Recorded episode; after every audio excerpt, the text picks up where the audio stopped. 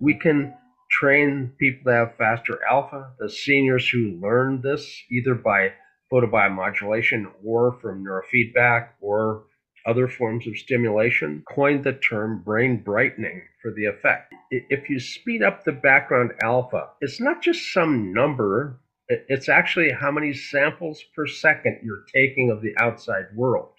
It's your resolution perceptually. If you have faster alpha, you have better resolution.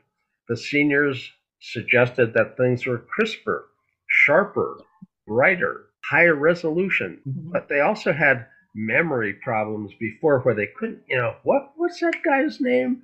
What's that address? I mean, the semantic and declarative memory just doesn't work with slow alpha very well. With fast alpha, it works very well. So the seniors who sped up their alpha had this brain brightening effect. And again, they coined that term.